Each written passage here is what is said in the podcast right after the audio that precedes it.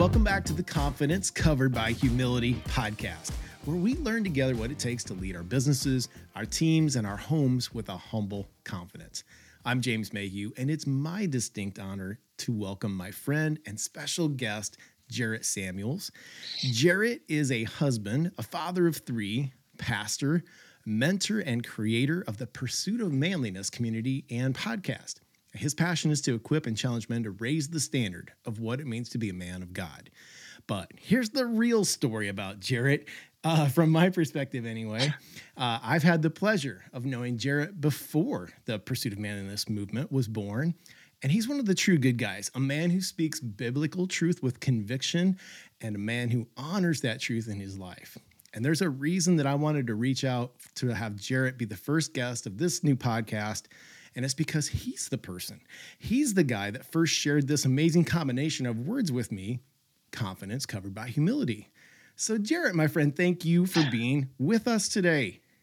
Hey, thank you, Jim. It is always a blessing to get to hang out with you, even if it's virtual. I would just like you to get people who are unfamiliar with what you're doing, uh, unfamiliar with pursuit of manliness, get us up to speed. Well, get us acquainted with what it's all about. Well, I've shared before, and, I, and I'll share it as many times as the Lord lets me. The pursuit of manliness was was born in a in a, in a moment's notice where I had a son. I had two daughters. I've been married for a number of years. My son's born, collapsed lung. He's in the NICU, the whole deal. And uh, I start praying these popcorn prayers like we've all prayed. And I remember saying, God, if you help this little boy fight, then, then I'll fight. And I remember thinking in that moment, that's one of the dumbest things I've ever heard in my mind because there was no fight in me. There was no, I was pretty going through the motions, whatever. And through the course of the next couple of years, God just, my son got out of the NICU and there's a whole story there. But through the next couple of years, uh, I felt like God was growing me and I didn't realize exactly what was taking place. And then one day, it was as if the Lord came and sat next to me. Now, I don't have many situations where this has happened, so I'm not one of those guys, but it's as if I remember those exact words. If you help this boy fight, I will fight. And I remember thinking, oh, we're about to get real uncomfortable. And we did. And, and through the course of that, the pursuit of manliness is born. We end up moving. There's just a lot of moving pieces to that. And here I am in late March 2023, just try, still trying to figure it out tell tell us share the phrase that that you have what's your slogan or or your your mission behind ah, pursuit oh, yeah. of manliness well it is to vigorously equip men to pursue biblical manliness I want to just pick on the word vigorous. Like it's not a word that you find a lot. It's just not a word that's on the top of you know a lot of people's vocabulary and tip of their tongue. So why why did you choose vigorously? Why why that word? Well, it's it's it, to me it's similar to the word pursuit. When I say the pursuit of manliness, it is should be evident. I do not have this thing figured out, but I'm moving that direction to try to figure this thing out, being a man of God. So the word vigorous meant I'm going to get some scars and I'm going to get some bruised knees and we're going to have some long nights and some, you know, uh, calluses on our hands, but doggone it, at the end of the day, we're going to try and we're going to try to help other men. I'm trying to help myself. I'm trying to help other guys. Um, I am not anti female. I have three in my house and they are inferior to nobody. But I feel a call to talk specifically to guys to stir in them to say, man, we, we can do better. We should do better. And when we do better, when we try to be men of God, um, everybody benefits from that. You know, kind of a follow up question: What does it mean to to equip men in that way to pursue biblical manliness? Like, what is that all about? What does it entail? Yeah. I mean, does that mean I'm just supposed to be a you know a good Christian, go to church, or uh, is it is it for Christians? Is it for non Christians? What is it? Well, I say. Um, what is Christian in, in general? We, we follow Jesus, no question about that. But um, I believe there's a difference between being a man of God and a Christian guy. So we're going after being men of God. Christian guys, they just try to be nice. They don't try to cuss very much. They don't try to look at ladies very much. They just try to, you know, not they're just they're not a threat. They almost apologize for it. And men of God, I think it's different. And so for me, I go back to Genesis 1 and 2. First of all, you're created in the image of God. We got to get that right. That's male and female. And everything guys get here, women get it too, just a little different. Uh, number two, uh, we are to be fruitful and multiply, which essentially means give more than you take. It's not just dictated for child rearing because you and I are done having kids as far as we know. So we say, Phew, I'm out on that. Nope. It means to give more than you take, to have dominion, which would be that your presence should matter. When I walk into a room, the room should be better, not because I tell you I'm here, just because I'm willing to do what needs to be done while I am there. Um, number three or four, we work and keep what has been entrusted to us. So we're men who cultivate. Uh, we try to work hard at home, at work, wherever we're at. And we believe if you marry, men, if you marry, you marry a woman. Adam married Eve, God placed them together, and they helped each other follow God. I help my wife, she helps me, we help our children try to get to heaven. Those five things all happened in Scripture before sin entered the world. Once sin enters the world, we start adding all these other components to what it means to be a guy, a girl, a man, a woman. We've mucked it up. So if we get back to those things and say those are our foundation, those are our baseline, then you can kind of build from there. And I think otherwise, you say, well, you got to have to have a beard like you? Absolutely not. Do I have to have this, that, uh, a motorcycle? Do I have to have? Uh, no. If you want it, sure. But uh, no, but you do need to do those five things. That kind of leads me to like the next topic that I want to talk with you about, which is what is what does it mean to be a confident man, Jarrett? What's it mean to be a confident man? Because I want to I want to start there, and then I want to come back to what does it mean to be a humble man too. So you can attack them together or separate, however you want. Well, I'll say this: I I don't think I'm arrogant, and I don't desire to be you know alpha male or a, none of those things. What I mean by confident is I'm 47 years old. I got three kids. I've been married for 23 years this year. I think I'm done in trying to impress people. I'm done trying to get people to like me or say, Will you accept me? Will you be okay with me? And I think all the energy we spend trying to get people to like us. And at the end of the day, I'm not sure most people like themselves because they're constantly trying to be a camouflage version of whatever the, the, the climate calls for. And so if I walk into a room like I'm in this big room right now, and, and if, if I'm the speaker, I'll be the speaker. If I'm the garbage taker outer, I'll be the garbage taker outer. It really doesn't matter. I'll do whatever you need me to do. I have a lot of years experience, so do you, but there'll be people that could care less what kind of experience we have. They'll still look at us like we have no idea what we're talking about. It's not my job to convince anybody or your job to convince anybody. I know what I'm talking about because you'll waste a lot of energy trying to convince them that, oh, maybe he does know what he's talking about. No, when I'm confident is I know who I am because of Jesus. I know who I am because of my bride.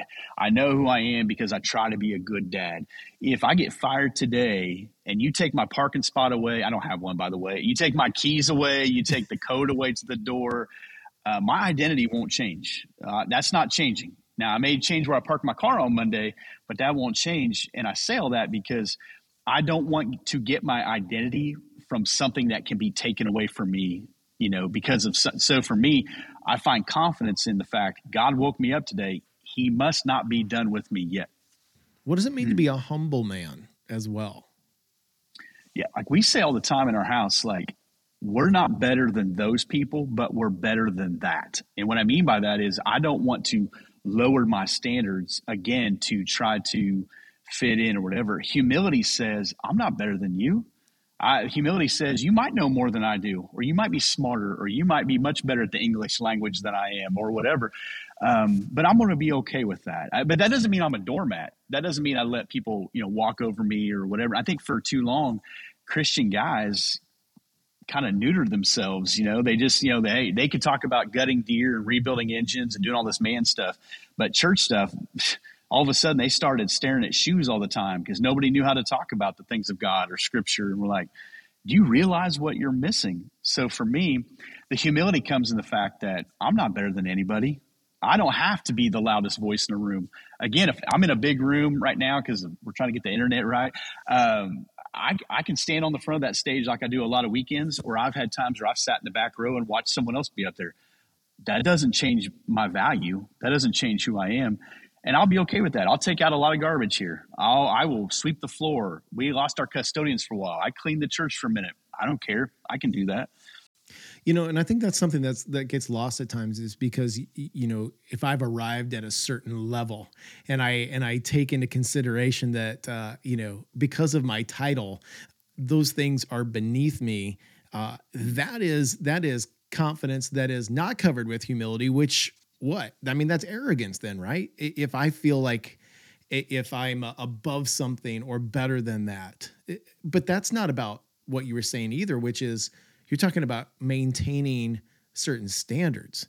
So could you expound a little bit more on standards, like what what you talk about with guys, and and uh, maybe even what some of your guests have shared with you on on your podcast around that? Yeah, I think the key is we have to navigate relational waters. So I'm a pastor. That's what I do full time, and so everybody that walks in or out of this building, they're all different they all have different requirements. Some of them are leeches and they're going to take from you until you finally say no more. Some of them are life givers. They're going to pour into you. They're going to ask how you're doing, whatever. And then there's all the in betweens. And so for me, you know, I don't want to lower my standard. There's that there's that quote, he doesn't suffer fools gladly. And that's something I think of like I don't have the patience for stupidity. And that's going to sound really bad, but I just don't. Like if you want to be Eeyore and you want to just drain my time, I really don't have time for that. But if I know like you're trying and you're trying to figure this out, you got it, man. Let's do this. Let's be on this journey together. Let's move the right direction. And so everybody you encounter, you're navigating a relational water. You think of the problem in the workplace, you have all these different personalities, you have people leveraging for resources, leveraging for the boss's ears, you know, making sure they look like they're a yes man or that they sit the right seat at the table or always get to sit by the boss or whatever who cares? Like, I'm just thankful God even lets me sit at the table. I'm thankful that He let me have a key to the building. I'm thankful that He, I had talked to a guy today who quit his church, and I said, you know, he's struggling with some things. And I said, I don't even think this is about the church. I think God's doing something bigger in you that you're going to see five to 10 years down the road. This isn't about that little pocket of time. We think it is, and we become so obsessed with it.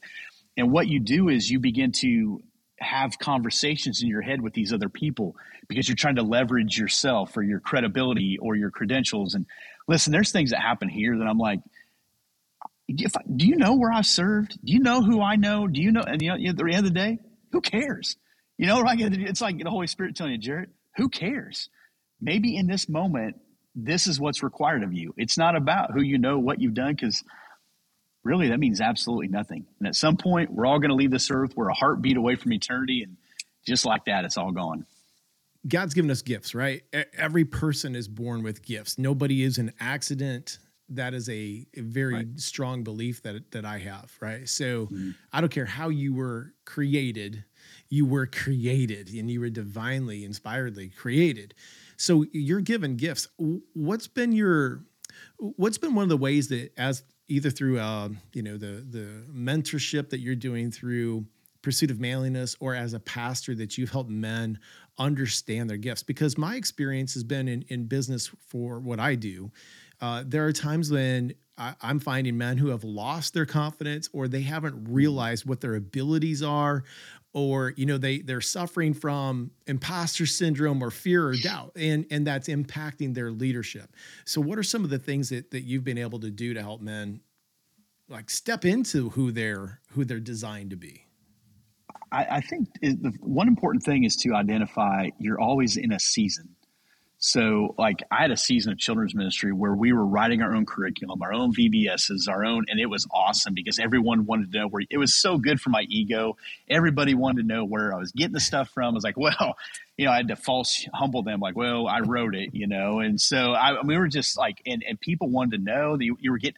I had calls every week to go to other churches and stuff. I mean, I really thought I was something. And then I went to a really big church and it was like going to the Marines. They just beat you down to build you back up. And I thought, I am nothing. And uh, th- I think you're always in a season. And I remember thinking, you know, a number of years ago, I've lost that creative aspect of myself where I was writing curriculum. I have zero desire to ever write any more curriculum ever for kids, zero. But that was a passion where I couldn't stop thinking about it for that season. And I, I think sometimes God gives you different passions for different seasons. And so to think that because I have this, because I love art at 18 years old, I'll love it forever. You might hate it in six months and you might suddenly become a mechanic right. or whatever. I never am. James, you were my first guest, and I'll never forget about 20 seconds into the first question, I asked you a question, and you said, Well, Jarrett, I'll tell you what. And fear ran through me because uh, I was not telling people that I was doing this. I only told like 15 people that I even had this thing. Yeah. And so for me, I never I desired, I never desired to be in front of a camera. I didn't desire to be on front of a stage ever. That came in time. And so I think you're constantly being prepared for another season, something different. And so what you're passionate about today, you may not be passionate about in a few years. And I think I think that's okay. You know, that's that's so relevant for me because I, I remember thinking that that uh, I think it was Gary Vaynerchuk who I enjoy listening to at times for a time because he's just he's overwhelming. But one of the things that he had said was like it's it's BS to go out and pursue a passion. He's like, just go out and say yes to things. And I thought, man, that's not really right. And you got to find your passion. Well, I, I have so evolved, and I, I I'm now thinking I know how right Gary Vaynerchuk was when he said that because for me, for me to be here in this chair speaking to you today on topics like this, uh, this is never it was never on my radar to do it, it wasn't something I set out to do, like what you just said for for you in in the church. Um, I was doing design work. I was in graphics and video and photography. I loved those things, and then suddenly now I'm I'm talking at a different level to a different audience on different topics, and I am incredibly passionate about them. If I hadn't said yes to an opportunity or helped push the door open for that opportunity, I wouldn't be here today. And, and, I just, I think that's one of those things. It's one of those rarest times, Jarrett, that I can think back to when I said, Hey, I'm the guy for the job. Even if you don't think I am, I just want you to know we need to do three things. I don't care who you put in this role. Yep. There's about three things we better do right away. And that, yep. and that led to the next thing and the next thing. And it led to today.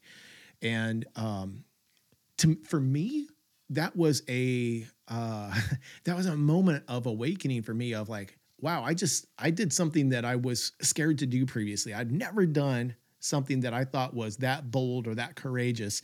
And what I found out was is that's really just confidence. That's just confidence coming through and who God's gifted me with um, certain abilities, certain talents, and step into those and, and see where it goes. And that that to me is um, it, has been the biggest change. Uh, it, it's a beautiful, beautiful thing when you can do it.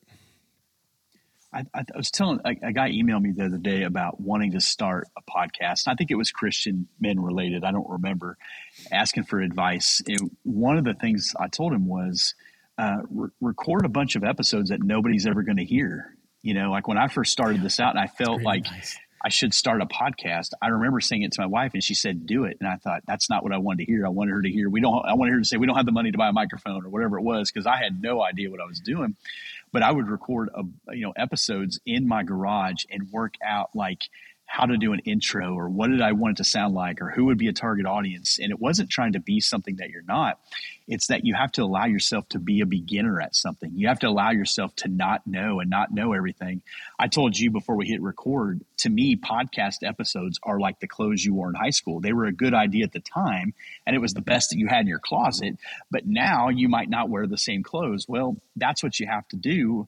And for, you know, I get your like for I did a sports podcast for a while just to see what it was like because I love sports. And I thought, what if I talked about it? And what I found was I love sports. I don't necessarily want to have a podcast about sport. I'm not the guy to talk about sports on podcasts. Um, I'm too biased to my to my teams and such. But I realized you have to do it, and, and, and along the way, you may just find something that you do enjoy. I I've wasted money on microphones and things because I didn't know what I was doing. I was trying to figure it out. But now I have a story that I can tell to somebody else and help them. My daughter's boyfriend's trying to podcast. So I could say, hey, here's a few things I would tell you. Here's something I didn't know when I started. Here's something you should consider. Um, I, I, wouldn't be able to have that conversation had I not sweat my face off in a garage, you know, in July, trying to figure out how to like what should a podcast sound like, you know. So here we are. Well, let's. I think that you've you've brought me to a couple of places here, and and a moment, you know, several minutes ago, I think you said something about false false humility. So I want to come to that mm-hmm. in a second, but let's talk about the, the the the phrase confidence covered by humility because I remember exactly where I was when you said it. I was driving in my car. I had you on on the car uh, audio. I was on Interstate 380 driving through downtown Cedar Rapids in the S curves, and I was close to being where I was going. So I, I think our time was limited, and you dropped in just in a line, you know, in a statement, um, confidence covered by humility. And I said, whoa, whoa, whoa, hang on, what did you just say there? And do you do you have an origin for that to match, you know, what what was going on? I Jarrett, that must have been in like 2018 or 17, maybe. It was a several years yeah. ago. I, it would probably be 2017 because I remember telling it to a staff member when he got hired, and he was I'm going to say he was very nervous to be living in a city in the church and everything. And I told it to his parents as well.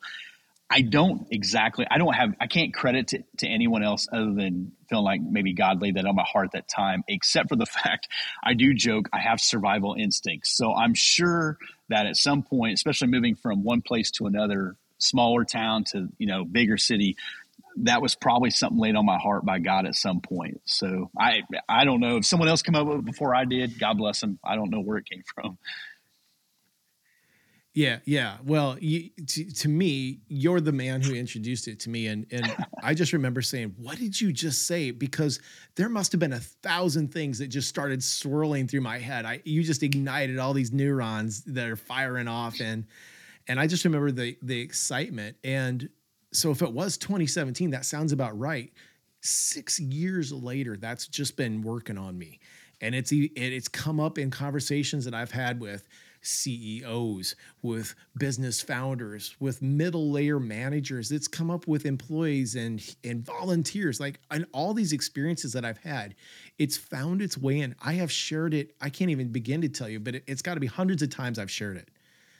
The cool thing is, had you not said it to me that day, or or had I been distracted when you said it, I would have missed one of the most foundational elements for me. I would have missed something beautiful and and anyway it's just like to me it was a divine moment. It's like that matters. We need to talk about that more because you and i have had some conversations offline mm-hmm. before about church or about business and and just relationships between people. And one of the things that i've that that that I really get troubled with is false humility. You you introduced the idea, you know, a, a little bit ago. Uh, tell me from from your perspective as a pastor how how do you see false humility showing up? What does it look like? Because here's the thing. Me as a 35 year old or even a maybe a early 40s i i probably needed somebody to tell me th- that i know what was happening in my life and so my hope is is that when we have a discussion like this somebody else hears it and they go i need to stop doing that i need to cut that crap out so I, I want mm. you to kind of share from your perspective what what is it that you've seen about that? Yeah, well, a false humility always finds a way to get credit. You know, like false humility. There's no way a person who's trying to be humble, who's not humble, will not at some point go, well, that was my idea. Well, I didn't want to say anything, but if you listen to someone long enough, they'll tell you what's in their heart. They'll tell you what's really going on. And I think that's what that's that's important to me. My father-in-law has been the opposite of that. This is a guy that could preach me under a table, has done all kinds of things I'll never do, and he's one of the most humble people I, I've ever met. So I think what happens when you try to be when you try to fake humility in a strange way, you almost become more arrogant in a passive aggressive way. And it's hard to it's hard to paint the picture, but when you see it, you know. And you know that. And you know that because people, they don't want to follow that. They don't really want to be around that. And people who are fake at being humble always surround themselves with people who tell them yes. They always tell them, they always surround themselves with people who affirm them because anyone who would question them will ruin them. And so if, if, you know, I like to be right. I like to be sm- perceived as smart or an, a valuable piece to the team. But I've had people say, no, I don't think that's a good idea. And go, okay, well, I tried. We'll see what happens. Um, and then there's times you say, nope, I really think this is something we should do. So I think if you try to fake humility, it will be actually received as arrogance in the long run. Yes, that is exactly what I have noticed too. I see it in in the business world all the time. And when you said it's a, it's a form of passive aggressiveness, it is. And I think that's one of the most toxic behavior styles there is, whether it's in business or in our churches, in our homes, in any relationship. Uh, because the way I teach it is this: if I'm being passive aggressive, it's for me to say to you, "I'm not okay." and I know you're not okay, and I'm going to keep it that way. I'm going to ensure it because I'm using it as some sort of leverage or power. And, and it's the exact opposite of what it means to be an assertive, confident communicator, which is to say, I'm okay and you're okay. We've expressed it. We're, we're okay. We've said what needs to be said. And, and I think that if, if men can't do that, you know, this is, I want to talk to you specifically around men today, because if men can't do that piece, uh, it creates just tremendous ripple effects in our relationships, doesn't it? Like who we really are is who we are at home. So the reason why, especially men, can exert so much energy in the workplace is because it's easier to be affirmed in the workplace. I get paid. I sit at the head of the table. I have keys. I have a code. I have a vote, whatever. You don't get those things at home because they know who you really are but that's who you really are. And I encourage you guys to remember at the end of your life, that's who you really want around you. And so there's times where I'll have to apologize at home. There's times that I'll have to serve at home, or I'll have to listen more at home, or I'll have to watch the Hallmark channel at home, or I'll have to do something that I don't want to do, you know, like run kids' activities and stuff at home. You know, if I'm in the workplace, I'm like, hey, do you not know my title says I'm the lead pastor? So I don't necessarily, no, I don't do that. But there are times where you, it'd be easy to flex that muscle at home. They're like, you're one of us. And so if I exert a dominant uh, uh, persona at home, I can't be shocked 20, 30 years later if my kids don't want me at their house. If they don't want me around their kids, if they don't, like a lot of guys are not thinking 10, 20, 30 years down the road. They're saying, my house, my chairs, my rules yeah, that's not going to work out. Like, there's no question in our home, you know, like who who's doing. If I have to say I pay the bills, um, we got a problem. You know, if you have to tell somebody you are something, then you're probably not. And so, I think you know it comes with the day in, the day out, the minutia, the you know listening to their stories, the paying for prom dresses, the whatever. To me, that's where the rubber meets the road. And my kids are at an age now where they know: Am I full of bullcrap, or am I am I really who I say I am? and and they they can call me out on it, and I think that's a good thing because I can I can fake out a lot of people. It's the people closest to you who really know you. They know whether you're anything that you project to be or not. Let's talk about confidence in the Bible because yeah. uh, if you do a search, you won't find confidence, the word confident or confidence used in a good way it's not the most direct thing in scripture that I've found. Do you am I off? Am I missing something there? Because I my question for you is is where does it show up? And and what does it look like? I've got some things that kind of come to mind for me. I'm not going to source like maybe cite a, a particular verse, uh, but I might re- resort to referring to a, a certain part of the book. But I wanted to get it from you. Like, where does confidence show up in Scripture? I think a great example of what we are talking about is in 1 Samuel chapter 13, Jonathan. Jonathan is the guy that demonstrates incredible confidence and incredible humility. Now, in 1 Samuel 13, he's waiting. His dad's the king, okay? He's number two, but his dad's the king. And he says, Man, we got to do something. Something needs to be done. Now, for me, something needs to be done might be okay, this is chaos. I'm going to take over. We're going to get this straightened out. Or it might be to take out the garbage. It might be to go sit by the widow and ask how you're doing. Whatever. Something needs to be done. He goes over, and well, before he goes over, he looks at his armor bearer and says, We're fixing to go over there. I'm going to look for a sign. And he, and he gives the sign. If they say, Come down here, that's the sign. If they don't, God's not calling us down there. He says, If we get called down there, we're going to battle. The armor bearer basically tells him, I am with you, heart and soul. You go, I go. Now, the armor bearer is not a guy like a caddy running behind carrying your gear. He is a guy that would literally be holding the shield in front of you. He's saying, I'm going to put my neck on the line. We're going into battle. Jonathan goes over there. Jonathan goes over there and he just cleans tail. I mean, he, he starts wiping them out. I'm pretty sure, if I remember correctly, his dad gets credit for it. Whatever. Okay. You, you fast forward, David's going to whip somebody, Goliath. Saul's going to try to get credit. That's over because they're singing songs about David. And Jonathan gives him his gear and says, You're king. That's a guy to me that's confident yet covered in humility. He didn't back away from who he was. This Jonathan is nobody to mess with. He's got a buddy though. This is important. You need a buddy. You need someone who will tell you the truth. If that armor bearer said, "We're not going anywhere," Jonathan would either went without him or said, "Let's stay here."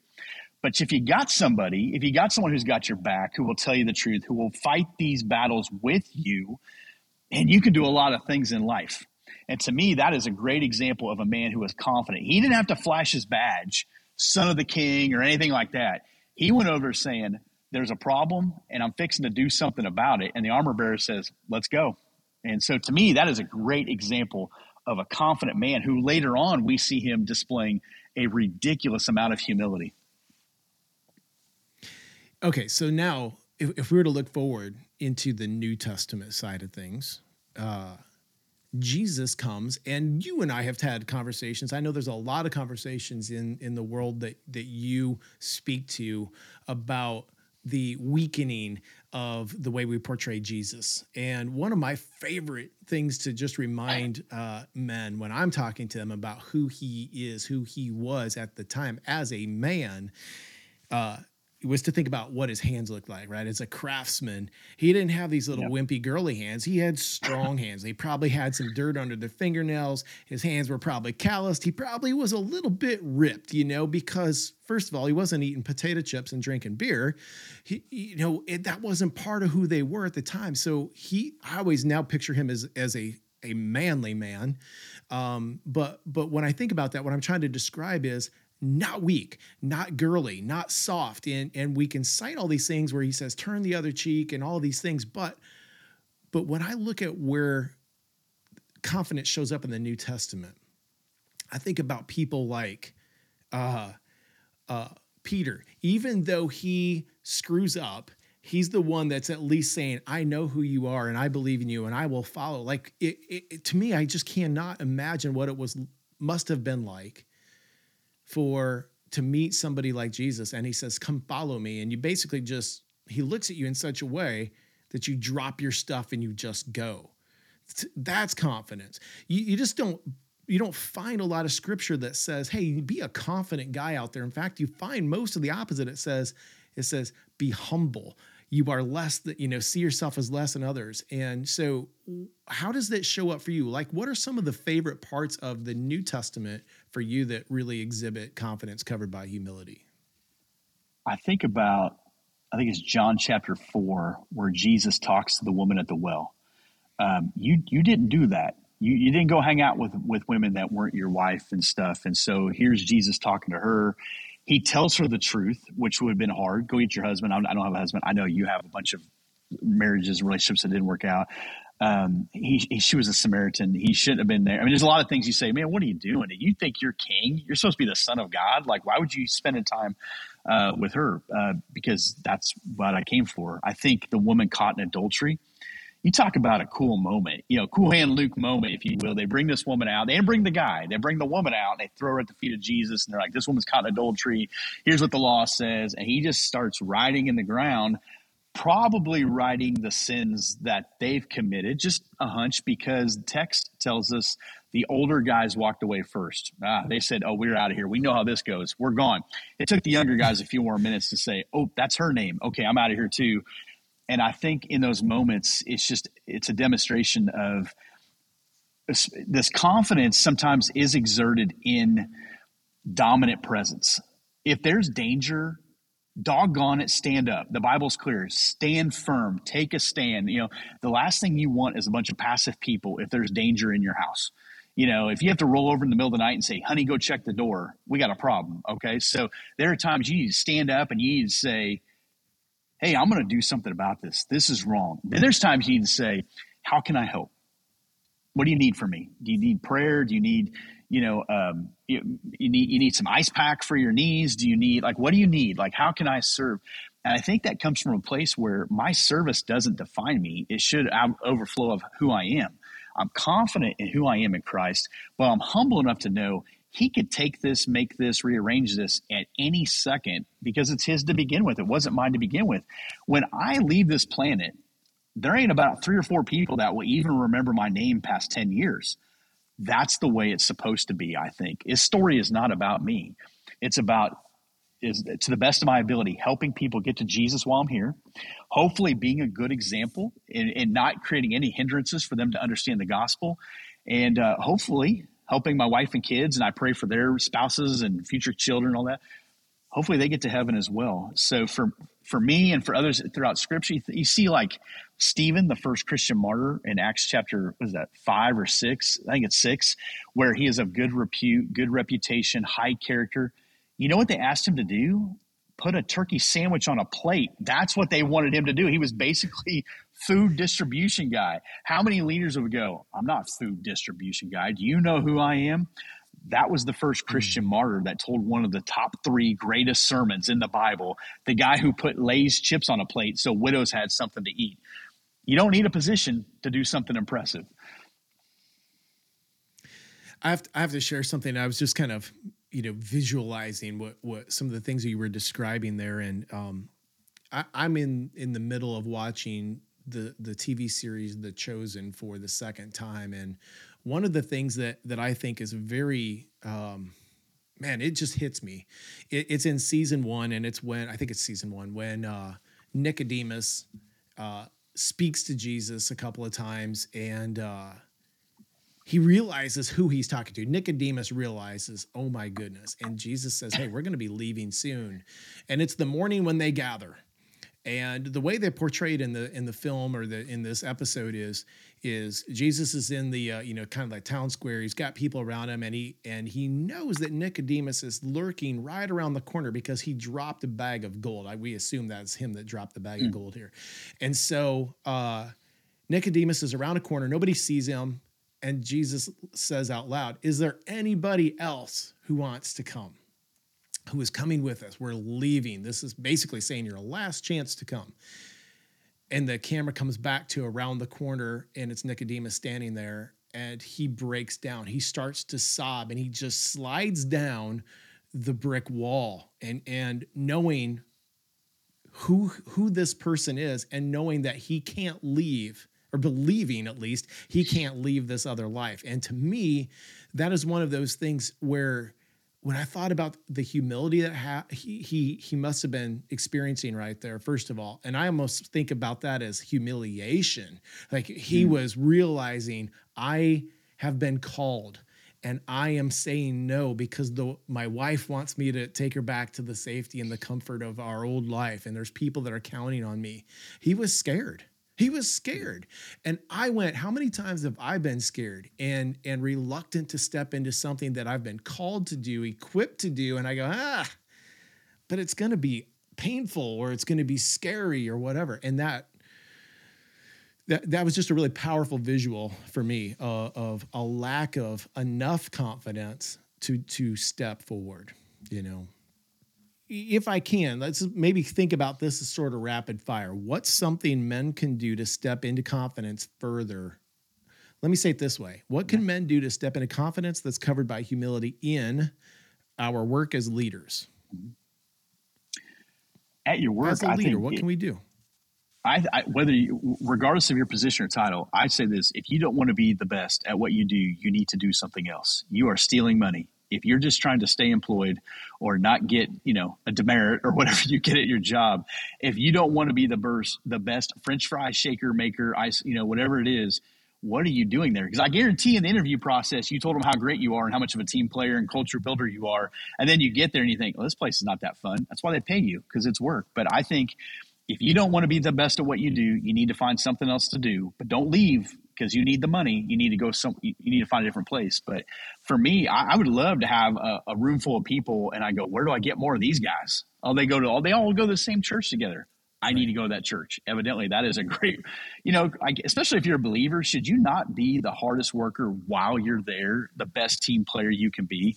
I mean, to me, that's obvious, but it's hard. It's hard yeah, day in and day out. That's why you need an armor bearer, someone with you. Uh, no, that's great, and I've loved how you said that before. You've said that on on other podcasts. Uh, how about what can men do to step into confidence that's covered by humility as a husband? Uh, cherish the covenant you made. There's a lot of guys who owe their bride an apology.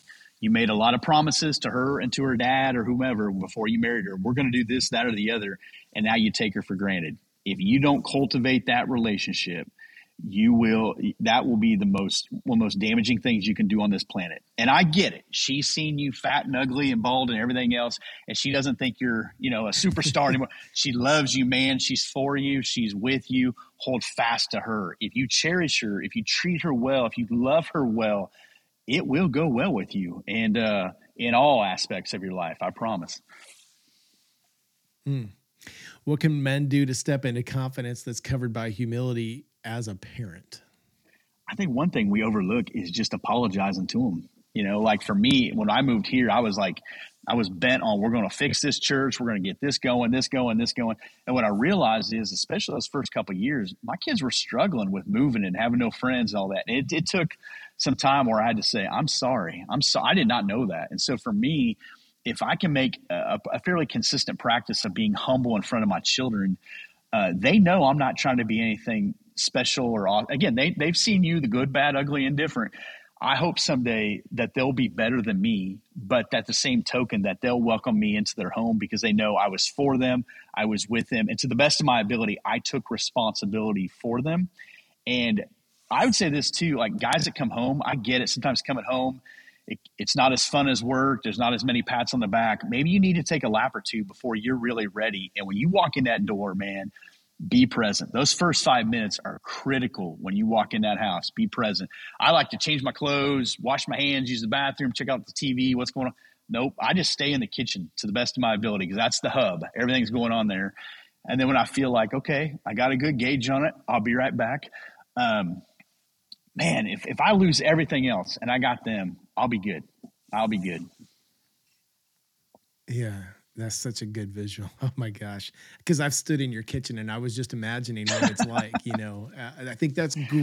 Uh, dude, I think that's so great. You're just saying, um, because that's often what I do. Uh, now, my kids are grown, but uh, the first thing I do is I'm not fully present when I, if I come home, uh, I work from home, but if I'm out with clients and I come home, uh, that's the first thing I want to do is get out of my clothes, you know, and wash hands or whatever, whatever it is, is just kind of like check out what, what the night's going to be. Okay, last one is what can men do to step into confidence that's covered by humility as a friend? Is be a friend. You know, sometimes we want friends. I need good friends. If be what you want. Like if you if you're going to be one, then be one. If you're going to be a man of integrity, be a man of integrity. You'll draw and you'll attract men of integrity, men of character, men of values. Um, you know, seek them out. There's a lot of places where you can find really good guys. You're not going to find them at the bar. You're not going to find them. I hate to say it at like the local softball league. But uh, listen, I did all those things. I get it. And those guys can be fun to to be around, hang around, but they're not good for your marriage and kids. They're really not. And so for me, I look for high caliber men. I look for guys. I, I mean, I have I have a good circle of, of people, and then I have a really small group of my guys. You know, and that's just how that works. And we all kind of understand what that is. You don't be in the circle of my guys in the first thirty seconds. It's a it's a relationship that's cultivated, right? You you go hike together, you bike together, you fish together, you watch a game together. Whatever. Like these things happen over time. So I think if you want to be one, then be one. If you need one, then be one. Like be what you would hope to look for. Now I have people in my life that my wife like likes it when I spend time with them because I come back better. I come back a better version of what she wants anyway. So she's like, go to Tennessee, go to Kentucky, go where these places because I, she knows that I will be refreshed when I come home. Uh, we're all better because of it. One of the things that that I think stood out to me that I wasn't necessarily on my radar to ask of you is is it I mean, that is strength right there. That's strength under control, wouldn't you say? Yeah. Okay, so I you tell me shelter in place, you don't got to tell me twice. I I am a I'm a specialized lone wolf. I'm good by myself, the whole nine. Like I I can I love to go on a trail by myself. I love to sit out by myself. You don't care about all that. Here's my point. My point is we don't spend enough time by ourselves. Intentional time what I have found is when I'm driving, I'm constantly having a dialogue going, man, that's a nice red car. I wonder where they got it. That license plate is weird. I'm not going to make that light. You know, McDonald's does sound good today. You know, so you have all this stuff going on. And when you get away, what you'll realize is I'm telling myself a lot of stuff that isn't good. I have a lot of self talk going on, a lot of narration that isn't real healthy. Eventually, when you're when you get away and you start to filter out that self talk and you run out of things to tell yourself, you allow God to speak to you in Romans 12, 2 talks about the transforming and the renewing of your mind. No more conformity, but renewing. And you're right, that's what it is. If you're strong mentally, and if you understand who you are mentally, I don't have to be uh, the most physical force. I don't have to be the loud, loudest verbal force. I don't have to outdo anyone. I don't have to because if you can get yourself to think right and say, All right, Lord, you tell me what I want to hear. You tell me the things I need to call to remembrance. You tell me the nudgings I need because I'm terrible at getting nudged. I'm terrible at listening well. Man, I'm telling you what, you have to have those intentional moments where you get away in a good way, not to hide, not to get in sin, but to get away, reset your mind. And it could be just walking laps in the parking lot. It could be just sitting in your car with no nothing going on when you filter out that negative self-talk and you allow the Lord to speak to you, man, to me, you're right. It exa- is exactly that. It is strength under control because you realize there is so much more going on. There's so much more opportunity than I ever realized. That's fantastic. And he, so, so here's what I what I feel is probably happening. There's people who are listening to this podcast that maybe don't know either of us, but certainly maybe not have, have heard of you yet, which um, um, I want them to be able to connect with you. So, could you just go ahead and share how people can get a get in touch with you? Where can they find you on social media? YouTube, obviously the podcasts. Um, just share those things. I'll put them all, I'll link them all in the notes here. But, but I'd like you just to to to to do that. And as you close, do you have any events coming up that you want to promote, or anything that uh, that you have going on that listeners might be interested in?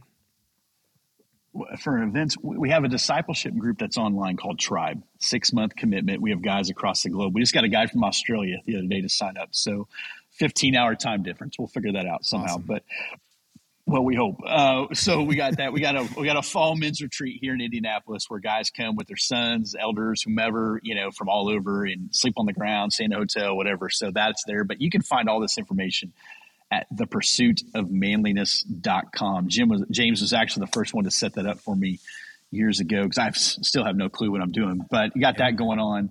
Um, there you can find links like YouTube podcasts and stuff. I have personal accounts and you're welcome to follow or whatever. I'm not that exciting. I guarantee it. Uh, but there is a lot more going on on those pages than, than anywhere else. And you're the lead pastor at a, uh, it's called Castleton, correct? Uh, just Castleton tell people where they if they were in the Indianapolis area.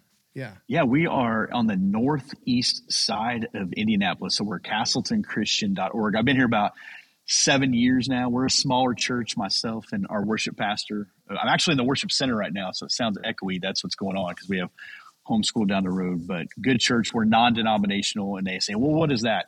We just teach the Bible. That's all we're trying to do. We literally go through books of the Bible to the best of our ability. Um, and it, when I'm done, you don't have to agree with what I said, but man, I'd encourage you to read it for yourself and figure out what does that mean. And uh, you go, no one's impressed with my words. Hopefully, they're more impressed with God's words. I don't know. To me, that's just a, a, little bit of humility coming out from you right there, because you, you know, you and I have had some really good, honest conversations. I've seen you um, start. I've seen, you know, I even gave you some feedback early on the blogging stuff, and but you have become um, somebody who who is I don't know has equipped a lot of men to step into those gifts that that God's called them to. I, I, do feel like, especially in the beginning, you're trying to find your niche. And again, I was doing it anonymously. I didn't. I'm, there's nothing overly manly about me. You know, I'm not trying to be a persona that you want to be. Okay. So what I realized was I felt this call. I felt like there was an opportunity, or at least there was a, a, a something that we need to step into. And so a phrase that I had used, I, it's probably been six years or more, is community within the content. So there's a ton of content on the internet. You can find everything that you agree with and everything you disagree with. And so what I thought was, let's try to create community within the content. So whether it's a blog post, a podcast post, whatever, we're all going to drive you towards community because you're not going to be enamored with what I say. You might like some things I say. I will rub you wrong. I will some I will use words out of context or I will use words that aren't real words or I will say things. Jim, I, James, I finished last in my high school class. All right. Nobody's trying to be like this guy. I promise. So what I realized was though, if we can get other high caliber men, you're going to learn from all these different people but everybody has something to add to the conversation. And so I have some things to add, but like I have a Zoom call tonight with our tribe guys. I'll listen to how many different guys share for an hour or so, and I'll log off there thinking, man, I needed that. I needed that. Now, if you come there hmm. just to hear me talk, you'll go, he's not that great. Yeah, I already told you that. um, my kids could have affirmed that, but I'll say, listen, I got some things I can add, some things that might help. I talked to a guy today. I thought I helped him a little bit. Who knows? But at the end of the day, man, getting around other high quality people, there's no downside to that. No, I, I, I, love what you do. You know, I'm a huge fan, and I'm just I feel really blessed that um, we connected because we be is the funny thing was is you were the children's pastor at the church that was my church, you know, but my kids weren't in your in your area. They were kind of outgrow that spot. Yeah, and uh, you and I met through some other things, functions of that church, but we didn't really become friends. I, I don't think much until you were basically leaving, and uh, it, it's just I'm just grateful for our relationships, man. Thank you so much for that. I think we were at Q Dogs Barbecue or somewhere in there, and we had a conversation. Q Dogs and, and you were starting to, you were starting to design. You designed my logo, and uh, you know, again, you were the first real guest I had on the podcast, so you have been a good brother in Christ. And again, that feedback, it was not all positive, but it was exactly what I needed to hear. I need to hear the truth. Don't tell me yes when it should be no. So I appreciate that. Yeah. Yeah, no, and and you you've helped me understand. Uh, you know, as I followed you and watched what you've done, it's your organization and your discipline and and how prepared you are and how much effort you put into those things. I, I look at what you do and I'm like, man, I, I need some more of that. So uh, it's really good. Do you have any closing thoughts before we before we yeah. end here? Like, what's a what's something you want to say? I got two things. One would be you want to be more organized, James. Run a vacation Bible school for years. That'll get you real organized. So that to me, this is all. this is nothing now. Uh, but to me, my verse is this. My Bible verse is this. First Thessalonians chapter 4, 11 to 12. Aspire to live a quiet life. Mind your own affairs. Mind your business and don't worry about other people's business. Work with your hands and do not depend on other people and you will be thought well by outsiders. So that's my thing. I try to lead a quiet life. This ain't this ain't about me. I'm not trying to be a celebrity. I try to mind my own business. If it's not about me, I don't need to be in it. I work with my hands, whether that's typing or moving chairs or whatever. And um, you know what? I don't want to depend on other people. You know, I, I don't. I, am not. I'm not going to lay around with my hand out waiting for someone to come feed me. We need to take initiative. If more people would just try to lead a quiet life, I think it would be a game changer. It's beautiful, man. Well, thank you. That's a great, great place to end the conversation. Jarrett, I want to thank you again for coming on, being a guest. Uh, this is the second time I've had you on as a guest with a podcast. First one for Confidence Covered by Humility. Um, you're the originator of the phrase, the statement, and I can't thank you enough for uh, allowing me to to use it and share share it with others. I'm glad you're using it, brother. Have fun with it. All right, man. We'll take care, and uh, we'll catch all of you on the next episode of Confidence Covered by Humility.